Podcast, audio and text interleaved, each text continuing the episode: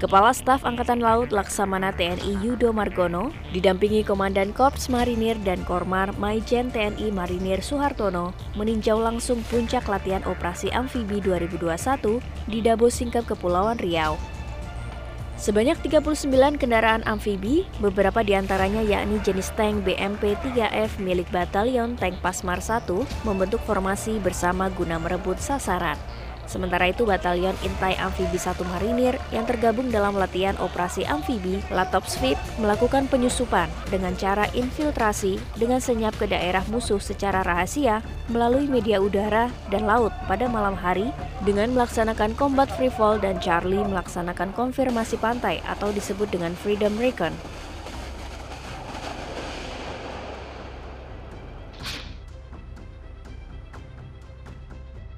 Seorang remaja berhasil memecahkan rekor setelah berlari tanpa henti mengelilingi Candi Borobudur sepanjang 50 km. Aksi solo maraton ini sebagai aksi sosial penggalangan dana bagi warga yang tidak mampu. Selain itu juga turut mempromosikan sport tourism di kawasan Candi Borobudur. Aksi solo maraton ini sendiri dimulai sejak pukul 5 pagi dan berakhir pada pukul 11 siang. Meski di bawah panas terik matahari, hal itu tidak menyurutkan semangat langkah kaki William untuk menuntaskan misinya. Selain memecahkan rekor dan aksi sosial, Solo Marathon 50 km ini juga sebagai upaya mempromosikan sport tourism yang saat ini sedang dikampanyekan oleh para pelaku wisata di masa uji coba kenormalan baru pariwisata.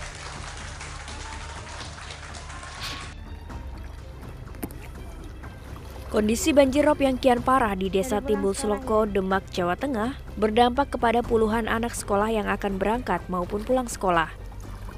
Kondisi jalan yang terendam banjir rob memaksa anak-anak sekolah harus rela menerjang genangan banjir rob untuk bisa sampai di sekolah maupun di rumah.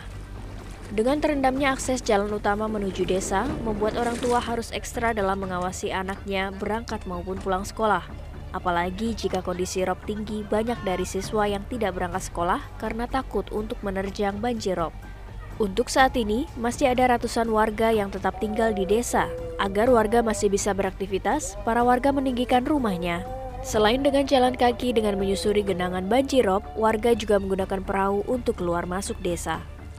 Pemirsa pemerintah mendapat banyak masukan dan juga kritikan terkait kebijakan wajib tes PCR sebagai syarat perjalanan menggunakan pesawat. Ya, Presiden Joko Widodo meminta agar harga tes PCR diturunkan menjadi Rp300.000 serta berlaku 3 kali 24 jam.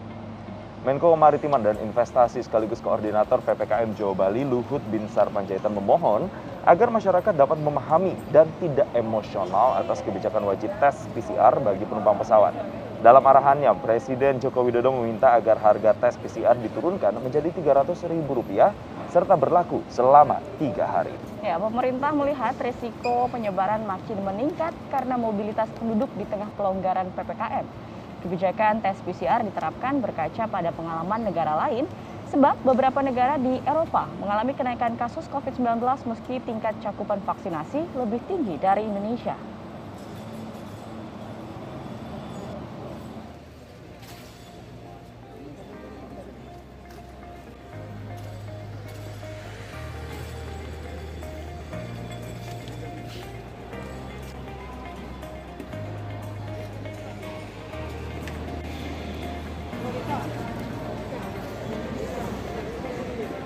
Ini arahan Presiden agar harga PCR dapat diturunkan menjadi 300 ribu dan berlaku selama 3 kali 24 jam untuk perjalanan pesawat. Kami mendapat banyak juga masukan dan kritikan dari masyarakat terkait dengan kebijakan PCR ini.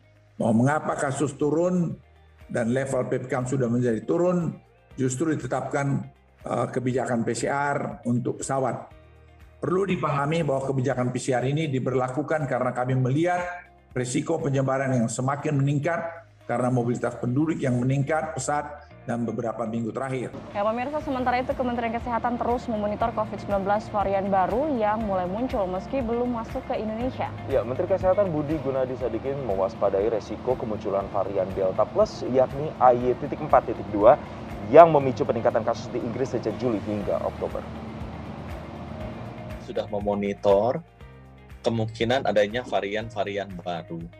Dan kami sudah lihat bahwa di Inggris ada satu varian yang berpotensi mengkhawatirkan yaitu AY.4.2 yang belum masuk di Indonesia yang sekarang terus kami monitor perkembangannya seperti apa.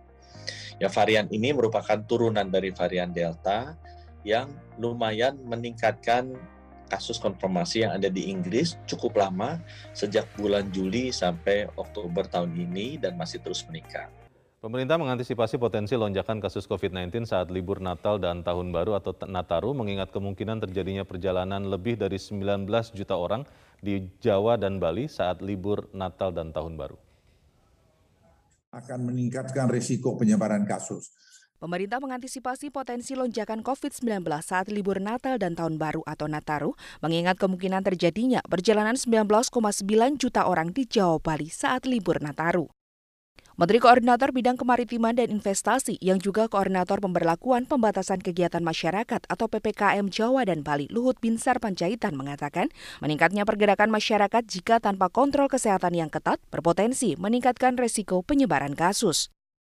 Peningkatan mobilitas diperkirakan terjadi pada libur Natal Tahun Baru. Berdasarkan hasil survei Balitbang Kemenhub, untuk wilayah Jawa Bali yang diperkirakan melakukan perjalanan sekitar 19,9 juta sedangkan Jabodebek 4,45 juta. Peningkatan pergerakan penduduk ini tanpa pengaturan protokol kesehatan yang ketat akan meningkatkan risiko penyebaran kasus. Karena itu menurut Luhut Presiden Joko Widodo telah meminta jajarannya untuk segera mengambil kebijakan untuk mengantisipasi potensi lonjakan kasus akibat libur Nataru. Menteri Kesehatan Budi Gunadi Sadikin menyebut untuk mengantisipasi potensi lonjakan kasus, pihaknya telah dan terus melakukan sejumlah langkah, salah satunya memonitor kemungkinan adanya varian baru seperti varian AY.4.2 di Inggris yang belum masuk ke Indonesia. Kami sudah memonitor kemungkinan adanya varian-varian baru. Dan kami sudah lihat bahwa di Inggris ada satu varian yang berpotensi mengkhawatirkan yaitu AY.4.2 yang belum masuk di Indonesia yang sekarang terus kami monitor perkembangannya seperti apa. Ya varian ini merupakan turunan dari varian Delta yang lumayan meningkatkan kasus konfirmasi yang ada di Inggris cukup lama sejak bulan Juli sampai Oktober tahun ini dan masih terus meningkat. Pemerintah juga memonitor seluruh kabupaten dan kota yang ada di Indonesia dalam kurun waktu 4 minggu terakhir.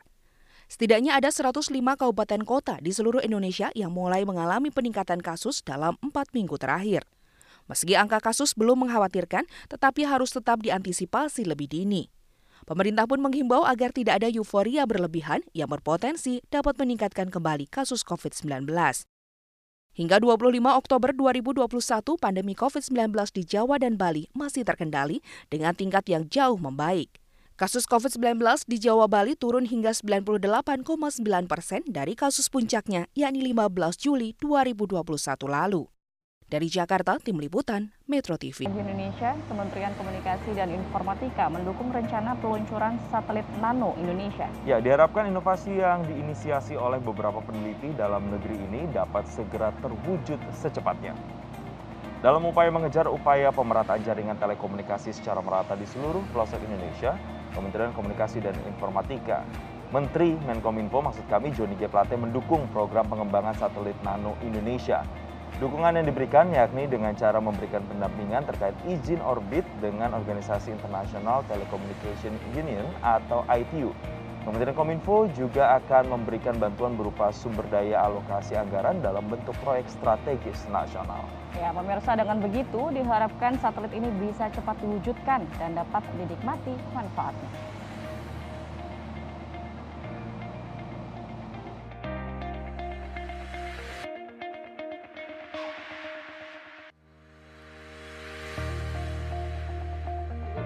Teknologi satelit, Kominfo adalah pengguna teknologi satelit.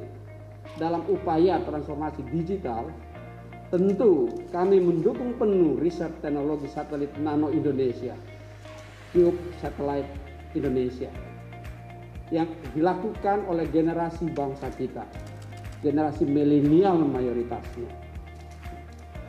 Bersama-sama ya dengan sektor swasta, sektor privat yang dalam hal ini didukung penuh ya oleh Pacific Satellite Nusantara atau PSN dan pihak swasta lainnya. Anda kembali bersama kami. Loh, loh, loh, loh kok jadi nyanyi? Maaf ya pemirsa, ini nyanyi karena antusias banget dan excited karena The Papayan The Papandayan Hotel kembali menggelar ini sebuah ajang jazz festival yang ini The Papandayan Jazz Festival 2021. Nah, yang menarik tahun ini event akan digelar dengan penonton terbatas dan digelar secara virtual. Kita lihat informasinya berikut. Ya pemirsa ini adalah tahun ke-6 The Papandayan Jazz Festival diselenggarakan dan kali ini mengusung tema Jazz Enjoy It. Masyarakat bisa menyaksikan secara online di platform loket.com. Nah di acara ini masyarakat bisa menyaksikan akrobat musikal secara live performance dari musisi jazz Indonesia dan juga mancanegara. Saat ini The Papandayan Jazz Festival sedang memasuki tahap penyisihan dan akan dipilih 10 video band untuk tampil di semifinal. Dari 10 video akan dipilih lagi nih pemirsa menjadi 4 band finalis yakni juara 1, 2, 3 dan juara favorit pada 8 November mendatang. Empat finalis yang terpilih akan tampil di The Papandai Jazz Festival yang berlangsung pada 10 dan 11 Desember 2021.